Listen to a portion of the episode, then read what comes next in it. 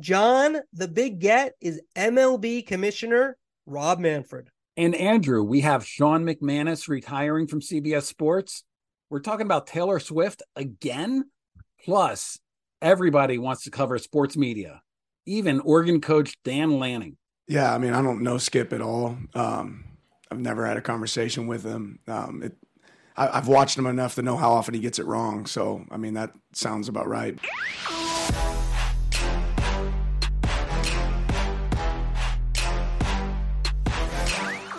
And we're back. The Marchand and Ourand Sports Media Podcast. I'm Andrew Marchand, sports media columnist for the New York Post. He's John Ourand, the media reporter for the Sports Business Journal. In a bit, we'll have the big get, Rob Manfred, the commissioner of baseball, uh, as the regular season comes to a close and the playoffs are upon us. But let's go. Who's up?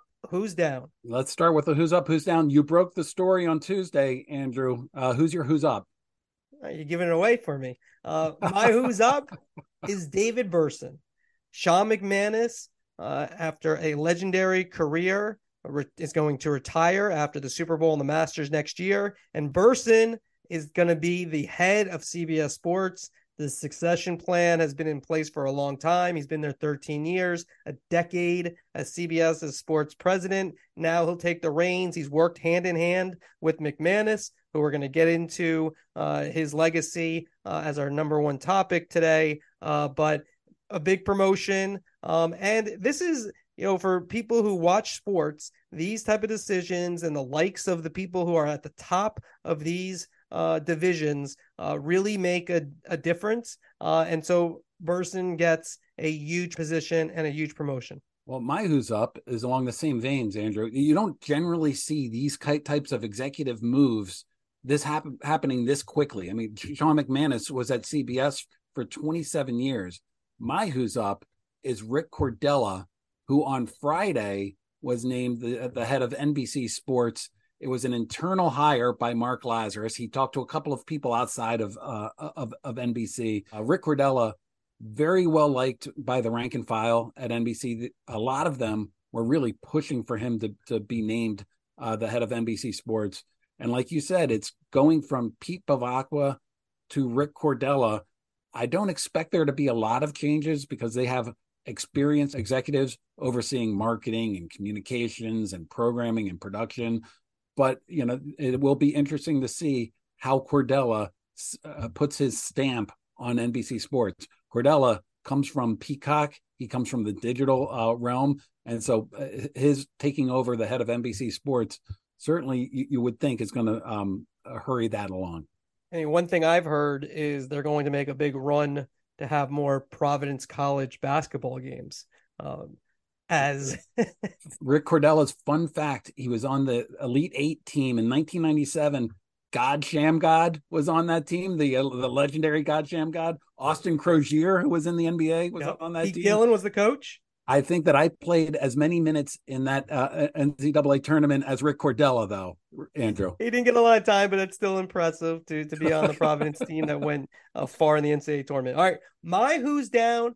ESPN's NFL Monday Night Football doubleheaders, not the extra games. The extra games are tremendous. But I think the NFL has sort of, I know they're experimenting. That's their big thing. But I don't like the two games going at once. I think they should do um, one game and then the next game, um, like they did, you know, originally when they used to have those opening night double headers. And I don't see why you couldn't have a West Coast game. Now, personally, I might not be staying up that late, and maybe that's the reason why. I got a feeling maybe they really want to be in that uh, eight to eleven thirty window uh, on the East Coast. Uh, but I will say, I kind of find it's like having two quarterbacks. Uh, you have no quarterbacks, you know, generally speaking. Now, if it's Steve Young and Joe Montana, then you do have two quarterbacks. But but they, these games so far, so far, have not been Steve Young and Joe Montana type games. I feel like they need to kind of they love experimenting the NFL because this, is not an ESPN thing. This is more the Howard Katzes of the world and the NFL uh, TV executives who decide all this and the schedule makers.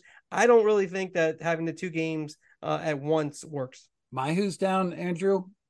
Uh, David Preschlack, who runs Diamond Sports, and I'm talking about the regional sports networks and Bally Sports again because this is a critically important week for the RSNs over there. First of all, their uh, deal with Comcast is up this week at the at the end of this week, and so they have to negotiate that.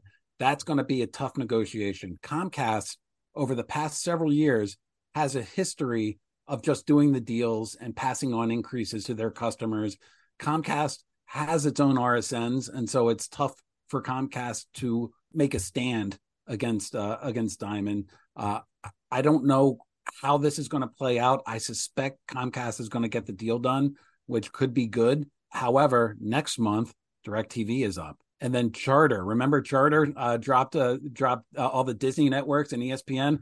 They're up early next year. Not only that, Andrew, but the creditors they have a hearing with the bankruptcy court uh, later this week to determine sort of how they go forward and all these deals, all these distribution deals with Comcast and DirecTV and and uh, and Charter, that's all going to matter as they go to the to the court. So this is a really big defining week going forward for uh, Diamond Sports. Yeah, we'll try to get into that when we talk to Rob Manfred uh, in a little bit. Uh, obviously, getting into the local rights uh, situation with baseball uh, and where they're going from there. let's move to the topics.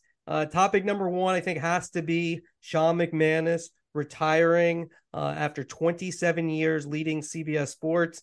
I think when you look at the most pinnacle executives uh, in TV history, uh, he has to be in there uh, because of what happened in 1998. He became the head of CBS Sports in 1996, and then he was instrumental in leading uh, CBS regaining the NFL. If you look at the history of TV over the last 30 to 40 years, the networks that did not have the NFL when they plummeted in the ratings, going down to last place usually. Uh, and he got the NFL back. He's maintained that relationship, and it's the driving force of CBS and then now Paramount Plus. Just for that move, I mean, there are a lot of others, but just for that move, that's the one that you know where you can. David Berson, when I talked to him the other day, that's where you can call him a legend uh, because of that move. Now, not as flashy as a Dick Ebersol, uh, but that he was the one who got that done. Um, and when you look at the history of sports television, uh, that was monumental. Yeah, and I I want to go back to the 1990s, and you know when when he did that deal, and actually when they hired Sean McManus, CBS Sports was in disarray. I mean, I I don't think it's a stretch to say that he saved CBS Sports. They had lost baseball, uh, they were in the process. They had a, a, couple of winter of Olympics, and they were in mm. the process of, of, of losing that. They had lost the NFL. Uh, they they were really struggling moving forward. And the one thing that that uh, uh Sean McManus is known for, uh, best known for, is these deep, long-standing relationships. How long has CBS had the Masters? That goes back to I think the you know decades 19, and decades, like yeah, decades, plus years, 1950s.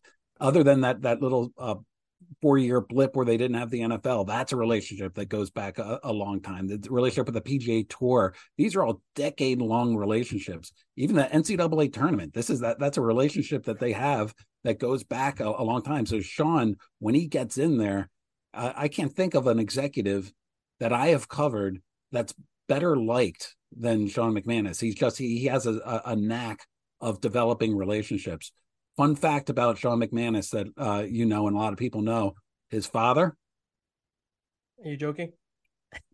Uh, Jim Jim McKay. Uh, Jim McKay. Like I, I don't know if all our listeners know that Jim McKay. No, all our listeners don't, but I hope I do. Oh, of course you knew. I I, I wouldn't have asked you if I didn't. I didn't know. I probably, we don't. How many shows have we done? All right, maybe by the 200 show I'll get that. I thought it was like okay, like you're gonna pause and then say it, like you know, like you're like no, quizzing me. For you to, I'm used I mean, to last week I asked you about Howard. Last week I asked you about Howard Schnellenberger being the U of M coach. I feel like that's a question. Like, all right, maybe he'll know what you did know to your credit. Maybe you won't know.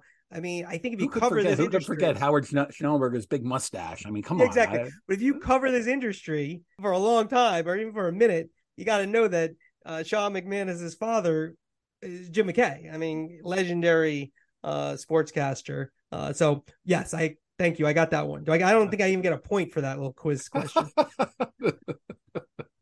I, I'm just so used to you interrupting me, Andrew, that I just was like, I was waiting for you to get in there. and I was you. holding back. I was holding back. I'm like, I know. Oh, I Your restraint is admirable. Please, can I finish? Okay, I'm finished. But I also want to talk about a little bit about uh, David Berson, who, um, uh, he formerly of, of ESPN, hired, I, I think, 13 years ago by CBS, and he and really when he was hired by CBS, he was the president in, in waiting or the, the, the next leader of CBS Sports, uh, and he worked at Sean McManus's side for 13 years. And when it was announced that Sean McManus was stepping down after the Masters, there was there was nobody else who possibly would be replacing McManus other than Berson. And so if, people are looking at changes to expect coming to CBS Sports, certainly Berson's going to put his stamp on on it. Uh, he's a different person than Sean, but uh, uh, by and large, I expect it to be pretty similar to the way it is right now. Yeah, but they are in a kind of a little bit of a transition stage when you look at it with Berson into the top position, replace McManus after the Masters, and then March Madness. Uh, you know, changing the guard there in terms of uh, Ian Eagle will be the lead play-by-play voice, uh, replacing Jim. So you just kind of see a generational thing. Not that you know Berson and Eagle are in their 50s, so like they've been around a long time and established and important in this business. Uh, but you know they're kind of just a changing of where CBS is and where they're going. Uh, but I agree. I think largely, you know, they've been working hand in hand. So you you might not see uh, monumental change, and they're pretty locked in with the NFL, golf, including the Masters, uh, March Madness, the Big Ten, and then it's on CBS, but also Paramount Plus, uh, the Champions League, which is the biggest club tournament uh, in the world. Their deals are pretty much um, locked in for a while, and I, I don't think they're going to deviate too much from that. Like I don't, they could they get involved in the NBA? I don't think it's impossible, but probably very, I think unlikely. Yeah, and these are all deals, by the way. It's not like uh, David Berson's coming in brand new at these. These are all deals that David was sitting at the table helping to yep. negotiate as well. So it's it should. I again, I don't. Uh, there are lots of changes in the business that are going to happen anyway, as as we've been talking about for two years on this pod. I don't expect really big changes with David becoming uh, the the new president CEO over there. All right, we have topic two, and nobody's not gonna accuse us of not playing the hits. I'm reading here on the rundown. I think you put this on here, John. NFL and Taylor Swift. We have daughters. We have daughters, Andrew. We I saw Taylor Swift. I saw Taylor Swift over the summer at the Meadowlands. It was tremendous. I mean, I, I would say I, am not like I wouldn't go again. I mean, it was great. I mean, I, I just happenstance that I ended up going, which is like a shame because people would give off like cut their left arm off for it to go. So I kind of felt guilty that way. But she's a tremendous performer. My social feed as yours is, is dominated now by p- pictures and video of Taylor Swift at the Chiefs game, watching uh watching Kelce uh, score a touchdown and cheering, uh, you know, next to next to uh, uh, Kelce's mom. Um, a lot of I, have just seen a lot of people wonder about uh, whether or not bringing this whole generation of Swifties into the NFL is going to do anything to boost the Chiefs or do anything to boost uh, TV ratings. I talked to several people, uh, several people at the networks. Uh, the Chiefs already, where you have the Cowboys and the Chiefs, they're they're, they're one of one of t- top two teams in terms of uh, generating ratings uh, with Patrick Mahomes and with the Stars. I mean, there's the defending Super Bowl champions, and people don't think with the regular season that there's going to be a big difference with uh, the, the dating potential dating. They have not confirmed that. I mean, it's everywhere. Nobody's confirmed it. Page six, all over it. New York Post. I, the Today Show had a story this morning, long story. I, I, nobody's confirmed this. Um, so you know, you can get on that if you want to break that story that they're not dating. Could be a big publicity stunt. Um, I don't know how you date though if you're like that famous. I mean, well, I don't know. If there's a report that I don't even know if it's accurate that like they bought out a restaurant that first that I first saw that she did, then I saw that he did, that they paid for everyone, told them to get out, they, they want to have a date. Um, I, I think it's very hard. It's hard to date to get you know people you know to get along first off and to have the romance, but to have all this other stuff, I think would make it quite difficult. John, right now, if you're, if you're, listening and not watching on YouTube, he's looking up something. What are you looking up? No, you know what? We just got uh, Krista Myers, who is our uh, ace uh, social media maven. Okay. Uh, she believes it's a publicity stunt. Ooh, Krista Myers. Yeah, Krista so sent, a, married she, she sent a message to us. That was what I was looking at, saying that he looks so uncomfortable in that video in the locker room, and she's a social media maven. Like she's, so she she's says that. I will know. say I agree with Krista in that the video was shot by Jared Payton, Walter Payton's son, who was a good, you know, played college football as well, I think in Miami. Um, but shot it was just it's a weird you know thing to happen because it was in uh I guess it was in Kansas City, but he must have been there with the uh Bears. He shot that. I agree. The body language did not suggest that they've gone out. Like you you would think if you're going out, you'd hold hands there. Can I uh tell a quick story? I did a profile on Michael Eisner, okay. who uh used to run Disney and he, he was the owner of the Angels when the Angels won the World Series and he was telling a story about the night that the Angels won the World Series. It was in, in Anaheim, and there's video of John Travolta in his box cheering like a madman. And he said John Travolta knew nothing about baseball. He was not a baseball fan. He was not an Angels fan, but he is an actor. And when when Eisner said like, "Hey, we want you to sit in the seats and like uh, and and uh, you know b- be a fan," he he went into full acting mode and all of a sudden like was you know they would get in the angels would get in out and he'd jump up and cheer and high five people and you know i'm just i'm just putting that out there it, it, all right so looked, you're saying there might be acting jobs All yeah. right. well listen there's a lot of uh, Taylor Swift. Uh, there's places to look to find out if they're really dating or not. We have spent five minutes more on Taylor Swift than I ever thought we would have. In terms of popularity, I'm going to move up a topic. I'm making an editorial decision here. Um, moving to topic four to topic three. Deion Sanders, who has captivated uh, college football. We heard from Dan Lanning at the opening. He was ripping on Skip Bayless, but his Oregon team, uh, they crushed Colorado last weekend, but Deion has had a major impact uh, on TV, which uh, you know a year earlier, if he'd come a year earlier, maybe the Pac-12 still is in existence, and they kept Colorado because it, it really is incredible what the uh, what he's done with the ratings. No, it's a perfect September story, uh, and even in a blowout loss uh, to Oregon on Saturday. That was the most watched college football game, uh, according to, to, to Nielsen numbers just edging out that thrilling Notre Dame Ohio State game in prime time on on uh, NBC. And so, it, uh, as we get into October, expect and especially if Colorado loses to USC uh, this weekend, a big if, but you know if that happens, expect the networks to sort of, sort of start to retrench a little bit from Colorado. It was a great September story, but now we're going to be focused a little bit more on the playoffs and on on on some of those teams jockeying for that for that position. It'll still be a, a ratings driver. It'll still be a, a, a, a team that networks will want to have. But I don't think that you'll see Colorado in a lot of these like prime time slots anymore. All right, Rob Manfred in a moment. Let's final topic before we get to the commissioner. Uh, Apple TV Plus, uh, GQ had a story on Eddie Cue I think the headline was something to the effect of like how they're going to change sports. Um, very positive story. Uh, John, give me you. I didn't really hear. There's no buzz on that story for me, at least. The only way I knew about it is you you uh, texted it to me, and then I read it. And Eddie Cue did have a couple of quotes in there. One about with Manfred about uh he told Rob Manfred they should use robots uh for instead of umpires. Um, what was your take on it? Give me your synopsis because uh, we don't hear from Apple that often.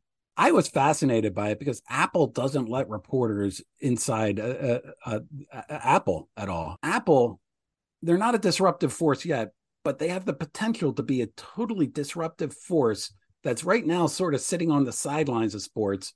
But like if you listen to what Eddie Cue said and you read some of those quotes, they're clearly biding their time until they can come in and, and shake some things up. I have three takeaways from this. One is Eddie Cue is a sports nut. I mean, we already know he's a, has a season tickets to the Warriors.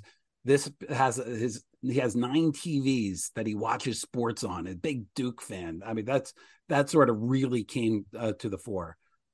Number two, Apple is interested in sports, but they're interested in sports on, on their own terms, not sort of the existing terms. So when they were negotiating for Sunday ticket, they wanted to do things that the NFL didn't w- wasn't uh, willing to allow. And so like they they're they're waiting to bide their time until you know they they are, are able to do that. And number 3, Apple just they have these bananas ideas about how to bring tech into the game. I mean that you, you mentioned the robot umpires in, in baseball, which people have sort of talked about, but there's not an understanding about working with unions or he, i think he thinks that manfred can just with a uh, stroke of his pen sort of make that happen. So it, it's it's just this idea that when Eddie Cue and when Apple look at sports, they're not looking at sports as it is. They're looking to be a totally disruptive force in sports, which is what they've done with with MLS. I mean, that Messi contract, you wouldn't see any broadcast network do a contract with a single player like like Apple did with Messi. It's just totally different and outside the box. Yeah, a couple things. Number one, I've talked about the idea of them either having a stake in ESPN or buying ESPN. To me, when they do that, if they do that, not I shouldn't say when, if they do that, um, then they'll really be serious uh, about sports, and I think it makes some sense, even though they don't usually buy anything, and they might not be as interested in that. Uh, that's number one. Number two, if you're going to revolutionize sports, at least in the near term, probably should have done an NFL deal. You can't revolutionize sports on television and what we think of that without the NFL, in my opinion. Maybe they'll do an NBA deal. I will say he did not seem that bullish in those quotes and kind of what we've heard and talked about here about just doing one game a week. Uh, that didn't sound like what he wants to do. He wants to own everything. And I think the one thing is, like I've said before, if it was an even playing field and we started at zero, then what Apple wants to do sounds great.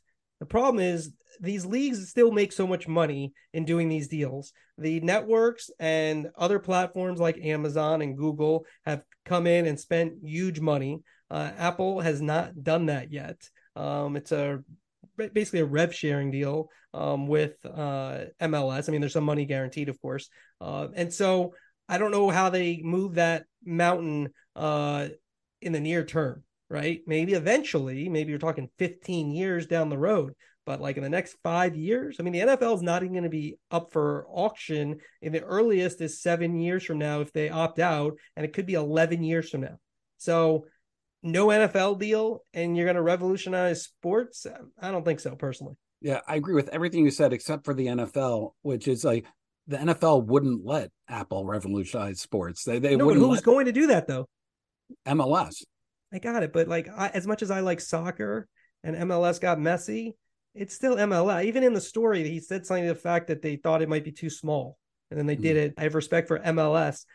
That said, it's not baseball. It's not college football. It's not the NFL. It's not the NBA. It's not college hoops. It's not any package that traditional linear TV actually uh, they outbid them by like hundreds of millions of dollars. So it's yeah. like they didn't want it. These other, I mean, and then you take out the whatever, and they take out the production cost. So whatever, it's just there was no choice there. Now is it different? Yes, and revolutionary, possibly. You know whose thoughts I'd like about Apple in the future? Rob Manfred. Let's get to it. All right, John. Joining us now is Rob Manfred, the commissioner of baseball. Rob, welcome to the Marchand and Ourand Sports Media Podcast.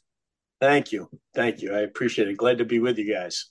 Rob, you have a uh, something in common with Andrew Marchand. You both went to school in Ithaca. Yeah. Can I tell you something? Um, it, it, it, this is a good day to be talking about Ithaca. It's gray outside, right? Andrew, you'll remember that's the case, right? Well, you know, what the thing is, the reason John, this comes up sometimes, you know, sometimes people ask you where you went to school, and I say Ithaca, and then they say Cornell, and then I always say, well, if I was smart enough to go go to Cornell, I would have said I went to Cornell, not Ithaca College. But I Ithaca does have a lot of sports media people in it, including Bob Iger, um, who's the obviously CEO of Disney. Um, and you know, the great Karl, school. yeah, Karl Ravech, Karl Ravech, uh, Sunday Night Baseball. So, uh, yeah, a lot of a lot of media people. All right, let's start off. Let's just talk about the media uh, to start off. Just when you look at the state of the media uh, from your perspective as the commissioner, what do you see right now? Uh, look, I see um, an ecosystem that is in a period of really rapid change. Um, you know, I think it's particularly um, focused at the local level, uh, but I also see it as um, a, a, landscape that presents opportunity um, if you know you guess right and, and manage the change appropriately. So when you talk about opportunity, what do you mean by that? Well, I, I mean, I think that um, you know. Let me pick a concrete example for you. I think that um, while obviously taking over um, the broadcast situations in San Diego and Arizona was not ideal from some uh, perspectives, I do think it, it's provide us with an opportunity to provide a digital product in market and improve the reach of both of those clubs significantly. Rob, we we have you uh, on the pod just b- before you're going into the playoffs, but I, I, have a question about sort of next opening opening day uh, coming mm-hmm. in, in, the spring. Uh, we already know that there's not going to be a Warner Brothers Discovery Sports that that, that has a, a regional sports networks. There's right. a very good chance that uh, that uh, Diamond Sports Group will not be able to come out of uh, bankruptcy by then. What's baseball's plan? Um, you know, our plan is to continue on the path um, uh, that we're on, John. Um, we're going to be there and prepared uh, to make sure that just like the fans in San Diego and Arizona, uh, the games will be available within the traditional linear model um, and that they will have a broader digital opportunity to watch their games. Um, and, you know, if it's um, eight teams, 12 teams, 16 teams, it doesn't matter. We're going to be prepared to go in terms of uh, fans at a local level, if we spin this forward, what's the most likely way that they're going to be watching these these games? I think you're going to see um, for a period of time, at least, um, what I refer to as a hybrid model. I think that um, you know there are people, including people like me, frankly, that um, are prepared to pay for the traditional cable bundle, are comfortable with it, appreciate the value that that bundle provides.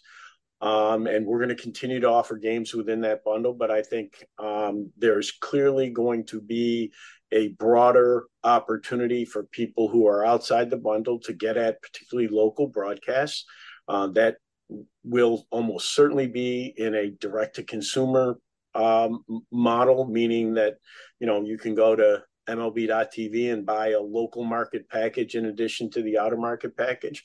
But it may also be with another or other digital platforms that make the content available as well. I mean, I think our goal overall is to get as close as we can to allowing our fans to watch on whatever platforms they want to watch on.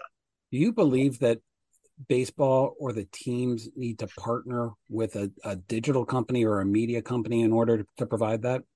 I know we don't have to, um, but I think with the right partner, um, there are advantages um, in, in, terms of scale, um, the uh, frequency with which fans, maybe more casual fans, are visiting a particular platform may make it more likely that we actually capture that fan. So there there are advantages. Um, we certainly can proceed with the model that we have right now in San Diego and Arizona um, and do it direct to consumer. But um, I think there are partnerships out there that could be good for the game. Now, I think you're subsidizing those two teams with 80% of what they would have gotten if they had uh, still had their cable agreements. That's correct?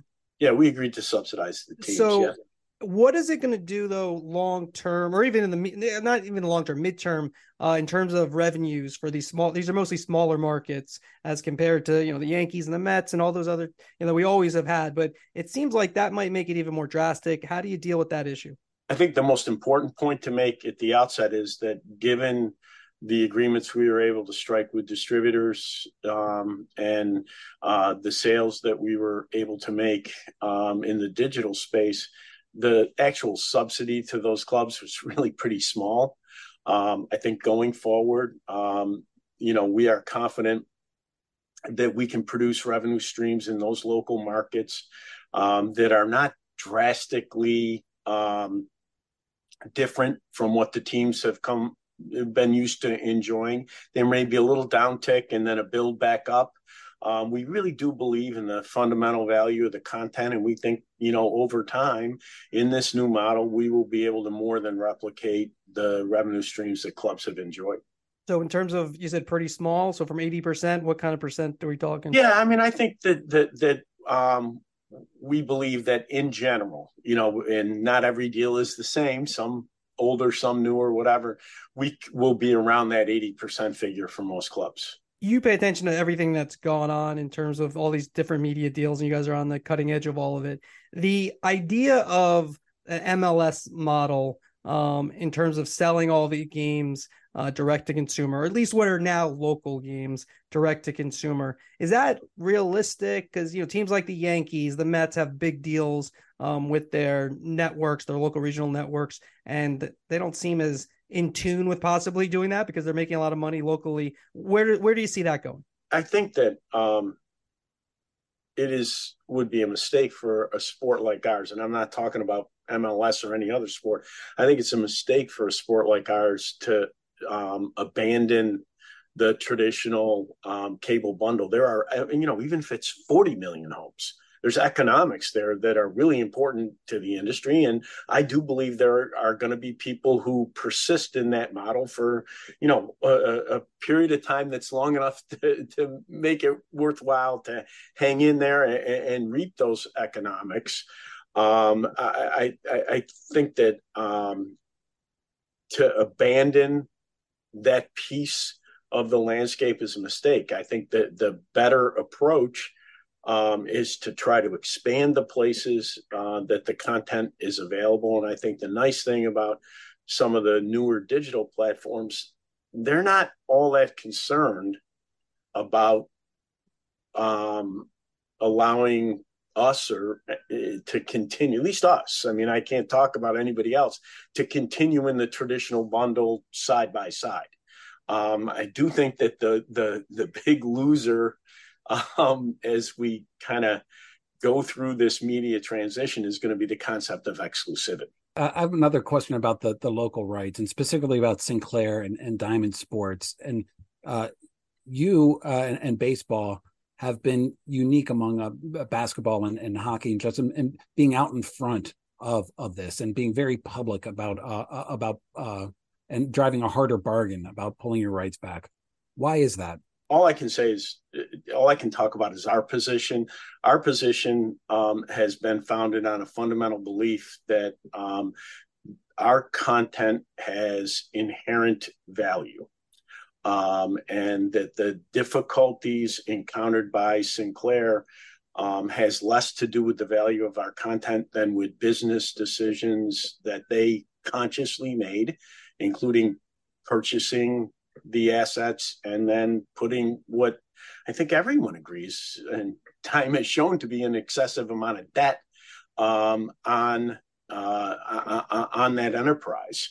Um, so you know um, maybe it, it's tough bargaining, um, but um, I don't really think it's good business to devalue your product in order to cover up um, you know, some bad decisions that another entity made. You've mentioned, you've referenced the cable bundle several times, and boy, well, talk about a great business model, especially for for sports leagues where you get grandma down the street that's uh, paying to uh, subsidize uh, my watching right. the the Orioles. Moving t- toward direct to consumer is going to mean less less local revenue coming in. How long do you expect before that uh, catches up to where teams are now or were last year? I think the combination of um, revenues on the digital side, whether it be direct to consumer or with a digital partner, and the revenues out of the um, remnant of the the cable bundle, the smaller cable bundle, we'll be back to kind of 100% of where we are today in, in no more than two or three years. I really do believe that. Now, a constant question that we have, and I know you guys have been looking into how to solve this problem, is is blackouts um, with MLB TV, for example, and then people who aren't really near stadiums but can't watch games, especially in the Midwest. Um, I you guys are aware of this. I mean, people kind of have this. Sometimes I think uh, like this uh, vision of you guys like not caring. Um, you know, I, I personally know that's not the case, right? So what? But what what are you doing? What can be done, and and why hasn't it happened? Well, I I think that um, it's important to distinguish between various situations that result in blackouts. Okay. Um, let's start with the one that we're working very actively on. A lot of people started talking about being blacked out because, for example, the Bally's RSN did not get distribution on their cable system, and they talk about that as a blackout, right? Mm-hmm. Um, that's a product of a concept that that uh, I talked about a minute ago, exclusivity, and I do believe that you know one of the kind of fundamental um, goals that we have as the media landscape is reworked is that you know whatever exclusivity we give to a particular cable provider um, we ought to have the ability to go side by side with the digital product so that people are not blacked out. That, and, and we're that is you know business objective number one at major league baseball right now. Um, you know the reason it has taken uh, a, a, long time to get at, at, this blackout issue is that you know when clubs make long-term RSN agreements, um, they grant they historically have granted exclusivity that covers both sides of the house to that cable provider, um, and if the cable provider uh, doesn't get distribution in a particular area, you have a blackout right? And that's yep. beyond our control. That's you know the product of a contractual arrangement between an individual club and an rsn and that's one that has been hard to deal with. Now one that's close to home here is you know the yankees for example. To watch them you need yes you need apple all the games if you want to watch. Apple amazon uh, espn you need all these providers now I get why that is, but it's not great for fans in terms of that. Look, we had the thing with Aaron Judge last year with the 60 second homer, and it was on Apple, uh, or potentially was going to be on Apple. So, what, what's your feeling on that? Look, I think fragmentation um, is not good for fans, and we understand that, and it's something that we want to avoid. I would make a couple of points. Um, you know, put Amazon to one side because that's a Yankee decision, right, as opposed to an MLB decision. The we have always we MLB has always have a right had a right to a certain number of national games that were going to be taken off um, the RSN. The Apple group of games came out of that national package. Um, so you know, it really isn't a that big a change. Okay. Having said that, we would not have bought into that additional fragmentation. That is by adding Apple and Peacock. We're, if we did not feel that we were in a transitional mode where it was really important for us to begin to identify potential partners on the digital side that could help us adjust to the rapidly changing media landscape. Um, and so, what I would say to fans about this is bear with us. This is a you know a step backwards along the road to getting you more access to more games more easily with less friction. Uh, Rob, we are now uh, in uh, year two of Apple TV's deal. What, what what have you learned from that? You know, I think that um, the most important thing um, let me say two things. First of all, Apple's passion for presenting baseball in a fresh way, um, I, I, think is refreshing. Um, they're, they're they're more than willing to try different things, and I think in a sport that you know has a very um, traditional uh, broadcast history, that that's a really good thing. Um, and secondly, I, I think that um, the relationship with a- Apple has reconfirmed our view of the fundamental value of the content and makes me optimistic about where we're headed in the future. Eddie Cue was quoted in GQ t- saying that he was trying to push you on the robot umpires. You recall that conversation? I do recall the conversation, maybe not exactly the same way Eddie recalls it, but I love Eddie. You know, what can I tell you? That's the passion that you were talking about, Commissioner. Yeah, no, it is. It is. And, you know, Eddie came in and, and, you know, spoke to our owners at an owners meeting um, not long ago. And I think that passion kind of oozed um, out in, in, his presentation. Are we getting robot umpires? I think that um, we will have first of all i i, I really don't like the phrase robot umpires because it creates a, a, a, misimpression. You know every system we've tested maintains the role of the home plate umpire right? Whether it's a challenge system or full ABS there's an umpire behind home plate who's making the calls. Um, and i think that's important for some fans. It creates a misimpression. I do think um, the technology um, is you know down pat. We're good to one one hundredth of an inch in terms of accuracy. Um, having said that, one of the lessons we learned from the rule changes this year, you, you have to um, use them for a substantial period of time in the in the minor leagues to make sure you have not only the core but all of the unintended consequences that you can think of nailed down before you bring bring them to the big leagues. And I think you know there are a couple things that we are working on with ABS that it's going to be another year or so before we're ready for the big leagues. Now, the national games that you moved over to Peacock and Apple, those were previously on ESPN, so it was like one service. And so right. the, the, issue, I think, in t- tell there's me, fragmentation. I, yeah. I, and I didn't mean to suggest there wasn't. Okay. I, you're, you're 100% right about it. it. It takes, instead of having, you know, X number of national games split up between Turner and ESPN, you now got them split up between Turner, ESPN, Peacock, and Apple. And there, you know, there's a separate economic transaction in there. And I appreciate all those.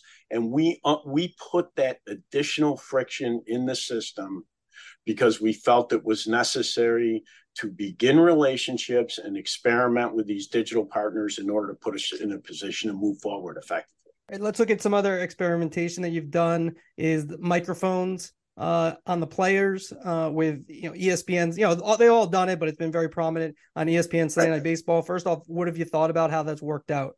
absolutely love it. I think it is um, a great way um, to enhance our broadcasts at moments where there's not action and enhance it by giving fans one of the things they want most that is insight into who the player is and what he's thinking. And, and and it's unique in the sense it's who he is and what he's thinking in the game. Um you know i i just think it's a i think it's a great development for the game from the fans perspective.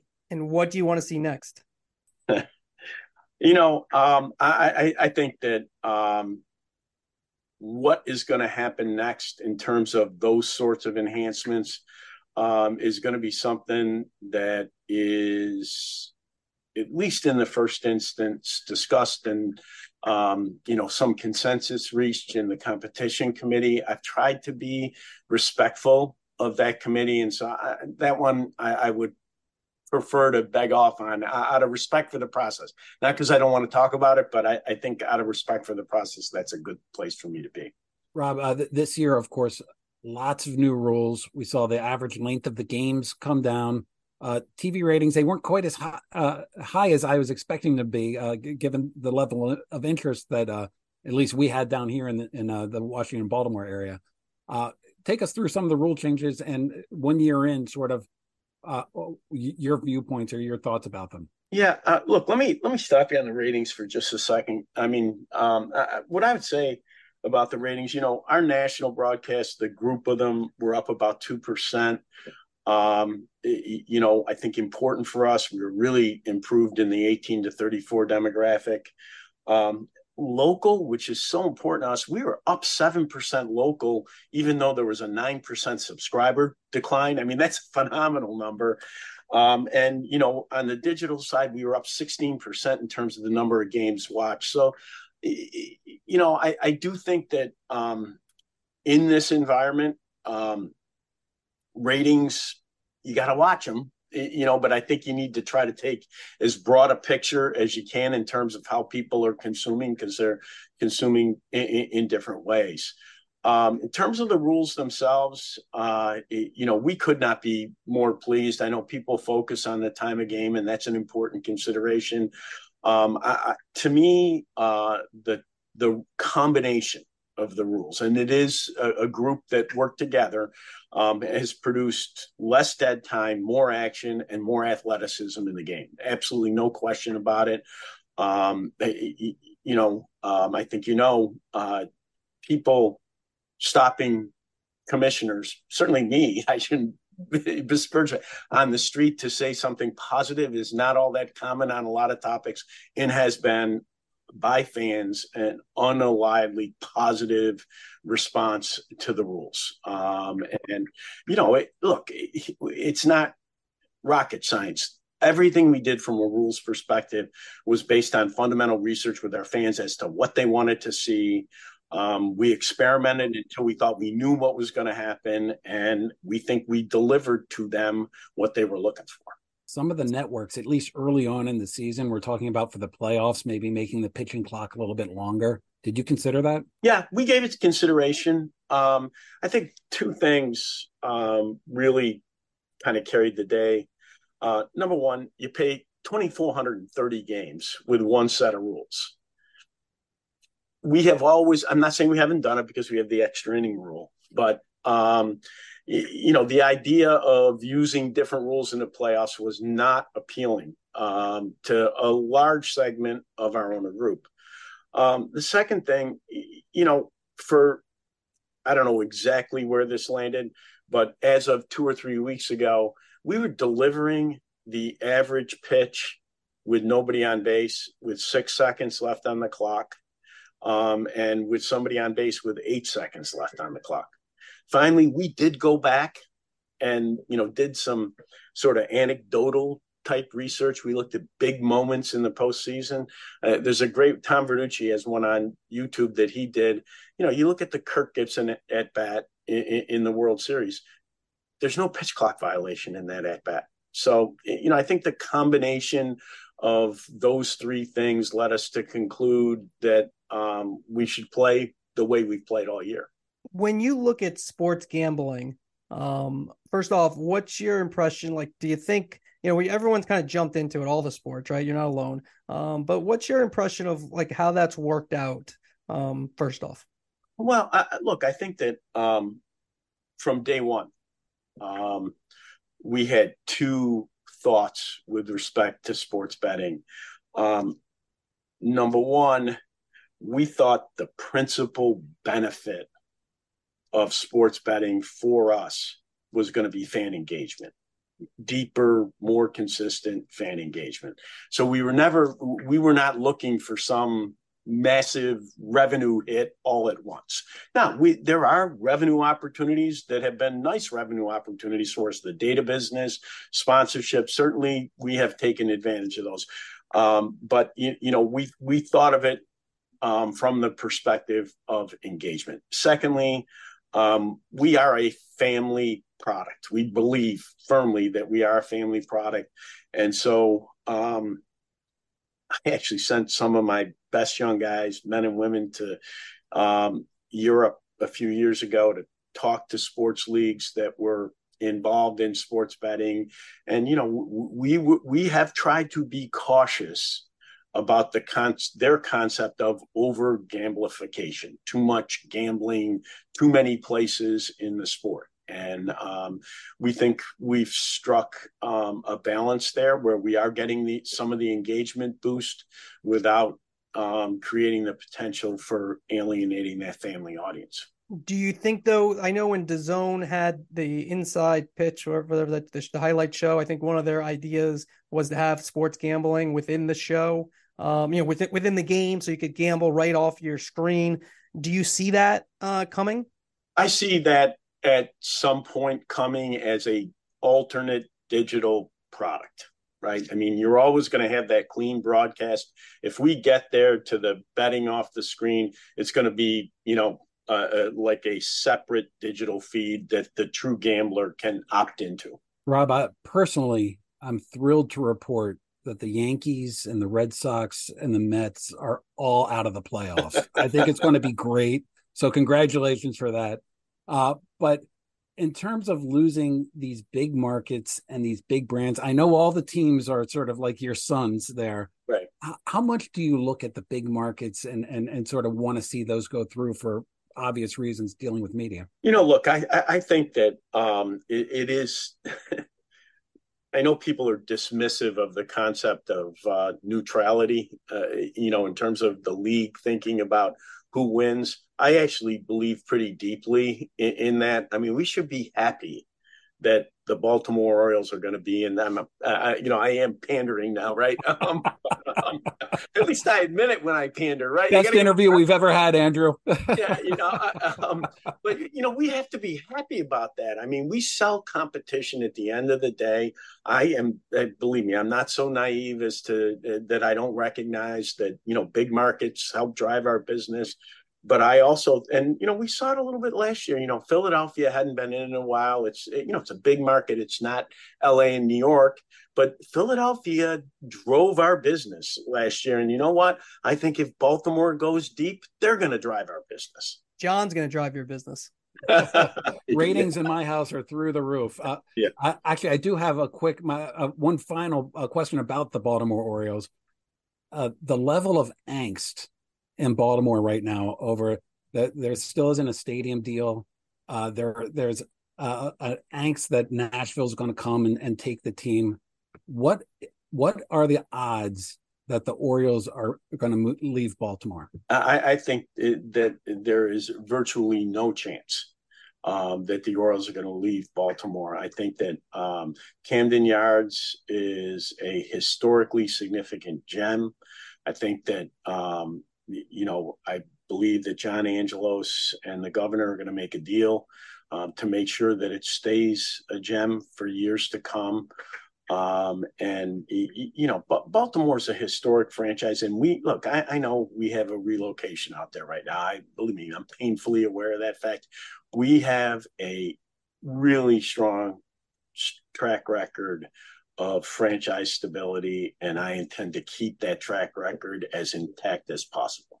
How about the A situation? How does that play out? Um, you know, look, I, I think that um, you know, uh, we have to let the process play out. Um, we're hoping that um, we're in a position to take an owner vote on the relocation application in November.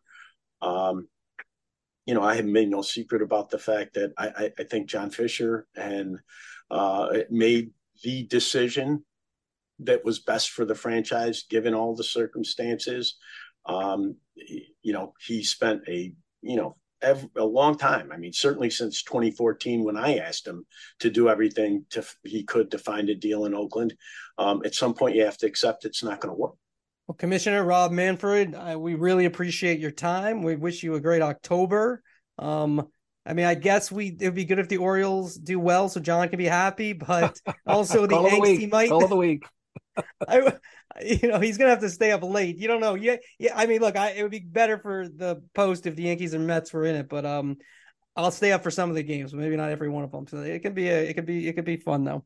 Well, I encourage you to stay up for as many as you possibly can. I will. It's just a more of every night. Yeah. But I hear you, you know what? The pitch clock is one of the great things you've ever done, though. I 20 years too late. When I was covering baseball, I probably get about half a year of my life back, but still tremendous. Wait, can, well, can I actually I since you mentioned the that. pitch clock, can I can I lob one quick question in on sure. the, the, the runner on second? Is that sticking around forever? The extra yeah, I think yeah, I think it's look really popular with the players, and I, I think the more we have used the extra inning rule, um, the more we've realized that it is actually important from a player health and safety perspective. You know, asking guys to stay out there 18 innings and play positions they're not used to playing, probably not a good plan for us. And that, John, by the way, that's another win for for Manfred And the because the other thing about those games, everyone's like, oh, you know, the Rick Camp game back in '84, you know, when uh, you know, those are great to watch on highlights. There were like 12 people in the stands. Everyone right. left, and he's old, you know, and and and obviously the player safety. So another that one's another win. Yeah. Well, thank you. Thank you. Listen, I enjoyed it, guys. It was good to be with you. Thank you for thank uh, you. for joining us. All right. Thanks. John, what were your impressions of that interview? You know, lots of newsy nuggets in there, Andrew. Uh, but the one that really resonated the most with me is when we were asking about Apple and Peacock and Turner and Fox and ESPN, on and on and on. And he admitted, yeah, there's fragmentation, but he, he said the fragmentation is a result of just the media business being in upheaval right now. And it's like I literally w- was talking to the fans and just saying like, just allow us this moment to sort of try to figure things out, and we're going to go forward to where you know we're going to give up exclusivity. So it's not going to be exclusive to an RSN. It's going to be on an RSN with a direct to consumer component alongside alongside of it. Yeah, and the reason I love the media is, you know, we talked earlier about Sean McManus and you know how his NFL deal in 1998 uh, was game changing for CBS. You look at Rob Manfred and the future of media. Uh, you know, the NFL is going to have a big say in the deal they just did, right? How they structured it with they had Amazon, they kept the cable bundle. There's some streaming, other streaming games besides Amazon, and then they kept everything else kind of the same as it was. Manfred's going to also going to be someone who's going to, you know, figure out where we're going in terms of media and specifically sports media in the future, uh, and you know what he decides and what baseball decides. Uh, I mean, they're the most important for these RSNs. Basketball is important as well. Hockey's important, but baseball is the most important in terms of the local digital landscape and the local cable landscape. Well, Andrew, that brings us to the end of another pod. Uh, please uh, go and uh, rate and review if you can. Uh, as always, we got to give our thanks out to uh, the master of the board, Chris Mason, AC Wyatt, Krista Myers, who I believe got her first shout out on the pod today, our social media. Uh, well, I mean, she is the Marchand and Ourand Taylor Swift beat reporter. so she can put that on her resume. Uh, and so uh, didn't the yeah the USA Today the Nashvilleian is that what it's called? The Nashville the paper in Nashville um they are hiring a Taylor Swift reporter but maybe Krista Myers could do that if she doesn't like the social media stuff. Do you think they they'll hire a Bruce Springsteen reporter? I'll apply for that. Bruce I don't know. I feel like it's a Taylor Swift world right now. Uh, thank you for listening. Rate and review. We'll see you next week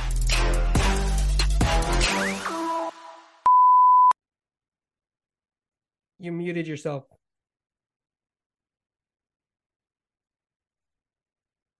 You've never sounded better. Wow. How did that happen? You muted yourself. I got to be that. The podcast improved. just, just, doing that for the bloopers. Uh, thank you. Thank you very much. Krista Murphy. Murphy.